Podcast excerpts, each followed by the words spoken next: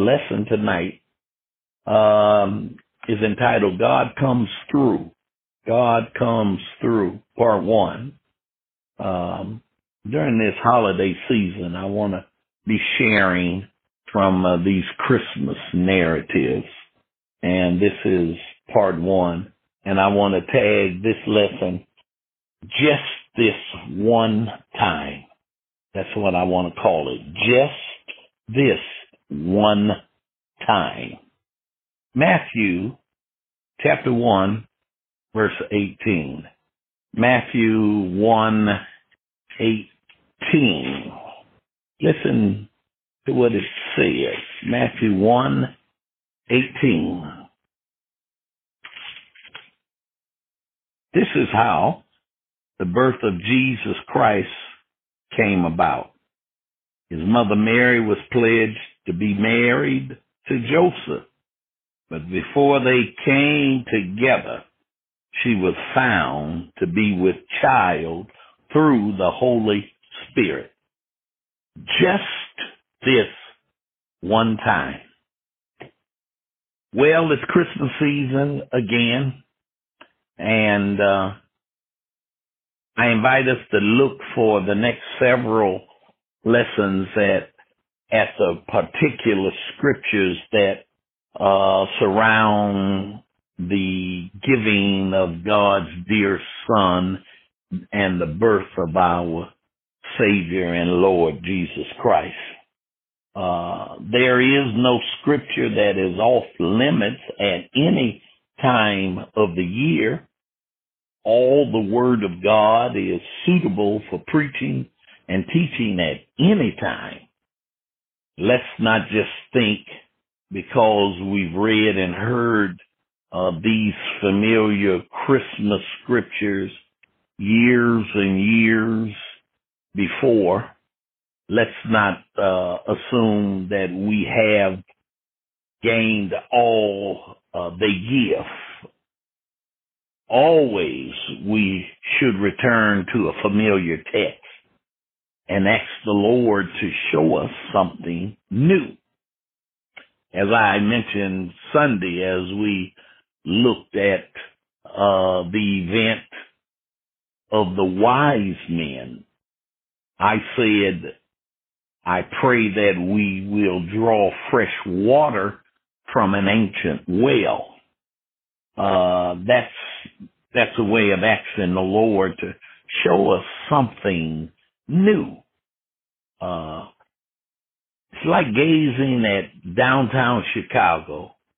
Depending upon where you're standing, you, you can see different sights from different angles and different degrees of visibility and different uh, buildings and structures have have prominence depending upon where you're standing. And it's like that whenever you revisit a familiar text. It's the task of the Holy Spirit to, to give you sight and insight from that angle. So we're always looking for the fresh perspective, new insights, and a, a new angle to the truth we initially discovered long ago. So we've been looking at the Christmas story all of our lives.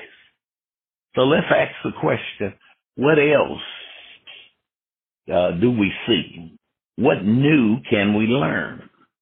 Now granted, outside of Matthew 1 and 2 and Luke 1 and 2, there are just a few other relevant prophetic passages like in Isaiah and Micah and a few in the Psalms, but there's enough to keep us discovering and learning for the rest of our lives. I don't ever want to get to a passage of scripture and say there's nothing left for me to know. The Bible tells us of many miracle births. Miracle. How do you define a miracle? A miracle is an occurrence or an event that cannot be explained by the natural course of laws that God put in place. From women whose wombs were closed, unable to conceive or carry, or women and men who were beyond the age of reproductive ability, God made births come forth. How do you explain it? It's a miracle. To name a few, Isaac is a miracle child born in Genesis 21 to Abraham, 99 and Sarah 89 years of age, both well beyond the normal childbearing years. In Judges, Samson is born to Manoah and his uh, barren wife. Heretofore, she had been unable to have children. Here comes Samson, a miracle birth. Then Samuel in First Samuel chapter 1, the first prophet, the final judge, and the anointer of kings. His birth uh, was providential in power. His mother Hannah could could not have children, and then she did. A miracle. So by divine miracles beyond human explanation, God opens wombs. Do you know what the common denominator in all of these miracle births are? Here it is. They all had a man contributing his part. Both parents, man and woman, had sex with each other. That's the common thread in all of these uh, miracle stories. Grown folk talk now. It takes two to tango. And now, here comes Jesus. And the Bible says, ain't nobody tangled with Mary. What sets this birth in a category all by itself? It's the only one that takes place in the course of human history as a virgin birth. Now Mary, a very young engaged girl, but Mary is not naive. She, she knows how babies are made and how babies are, are conceived and how babies get born. She's young. Uh, she's a teenager in the culture and in the time. Um, uh, girls became mothers and wives early. So, so Mary's not naive, but she is surprised. In Luke 134, Mary uh, echoes or articulates her surprise. She says, how can this be since I do not know a man? You know what she's saying. She's saying, I haven't had sex. A womb of a woman without the impregnation by a man, all because God in heaven made it happen. God makes the rules so he can break it.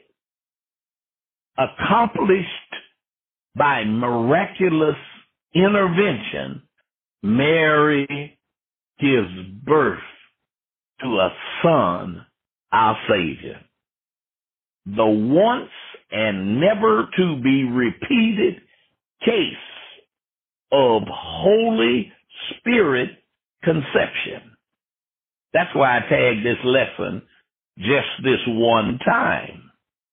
The bringing together of two natures. Hear me good. Deity and humanity. To get Jesus here, both as deity and humanity, it had to happen this way. It had to be this way. Had Jesus been conceived by natural means with Joseph or anyone else as his father, he would not have been God and would not have been a true savior of sinners. Hear me good. You cannot save sinners and you yourself are as the one you are saving. Life is in the blood. Leviticus 17 and 11. For the life of the flesh is in the blood, for it is the blood that makes atonement for your souls. Life is in the blood, and sinful life is transmitted through the bloodstream. So every time a baby is born, a sinner is born. I know we call them little angels, but really they are not. Definitely neither were we, especially me. Psalm 51, 5 says, Behold, David confesses, I was shapen in iniquity, and in sin did my mother conceive me. Listen, not that we have sinned, but that we are in our existence sinners. And so would have been Jesus if he had been the product of a biological sex encounter. Sex does not make you a sinner. You are a sinner having sex. So, it required sinless to die for the sinful. I hope you're catching me. So Mary, as an untouched woman, a virgin, never had a man. Mary has the seed of God planted in her womb. God allows the eternal Son of God to be implanted in the temporal or the earthly womb of Mary. And now Jesus is the Son of God on earth as he was and is in heaven forever already. There could have been no genuine work of redemption apart from the fact of God becoming man and by being completely both God and man reconciling people to himself through his substitutionary death and physical resurrection. There could have been no authentic work of redemption unless God did it with Jesus being both human and divine. If Jesus had not been both human and divine, there would be no gospel. So the Holy Ghost conceived Jesus without any assistance from a human father. Bottom line. Jesus had one human parent, Mary, so that he could be a man and identify closely with what it means to be human. Jesus had divine parentage, God. so he could live a sinless life, perfectly fulfill the law of God for us, and make the perfect sacrifice for our sins. Wow. That's deep, y'all, but it's delightful. Born of a virgin is the greatest birth of all. His miraculous conception remains impossible to understand by human intellect alone. God chooses not to explain the details of it to us, just like he chose to leave unexplained the intricacies of his creating the universe from nothing, the precise way he could be one God in three persons. He does not explain or exactly what happens when a depraved sinner is born again as he or she repents of their sins and trusts Christ. God chooses to leave a lot of the details unexplained as to how it happened. But aren't you glad it happened? We believe and accept these truths by faith. We don't have to have explanations. We don't live by explanations. We live by faith. You want full understanding? Well, you gotta wait until you get to heaven. First Corinthians 13 and 12 says it better than I could. For now we see in a mirror dimly, but then face to face.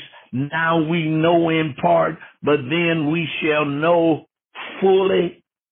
You got questions? You want to understand just how and why and every intricate detail? You got questions? Well, make sure you get to heaven so you can get them answered because I don't have all the answers. Neither does anybody else. And I'll end on this note and pick up with another element of the Christmas story next week. I'll end on this note. Here we are fretting and losing sleep and speaking in doubt over issues far less baffling and perplexing than getting a child into the world without the touch of a man. If God can do that, and he did, then what are you falling apart about? Is there anything too hard for God? So maybe it's us who need to believe him more. Believing him more starts with believing what he says. Understanding will come, but just grasp and grip and hold on to what he says. So that's what I see in this Christmas season and in this familiar story. I pray that you've had a drink of fresh water from this ancient well. I'm taking the limits off my belief. I am believing God more because of what he did just that one time. Hallelujah. And thus is the lesson and the word of faith that I teach. Amen. Amen. Amen. Hallelujah. Just this one time. Yeah, God, God comes through part one. Next week I'm going to do part two. Following week I'm going to do part three. God comes through. Hallelujah. God bless each of you. I hope you, you, you got a thought uh, from a different angle, you know, uh, uh, a new insight, uh, a fresh perspective. Yes, Lord. Yes, Lord. Yes, Lord.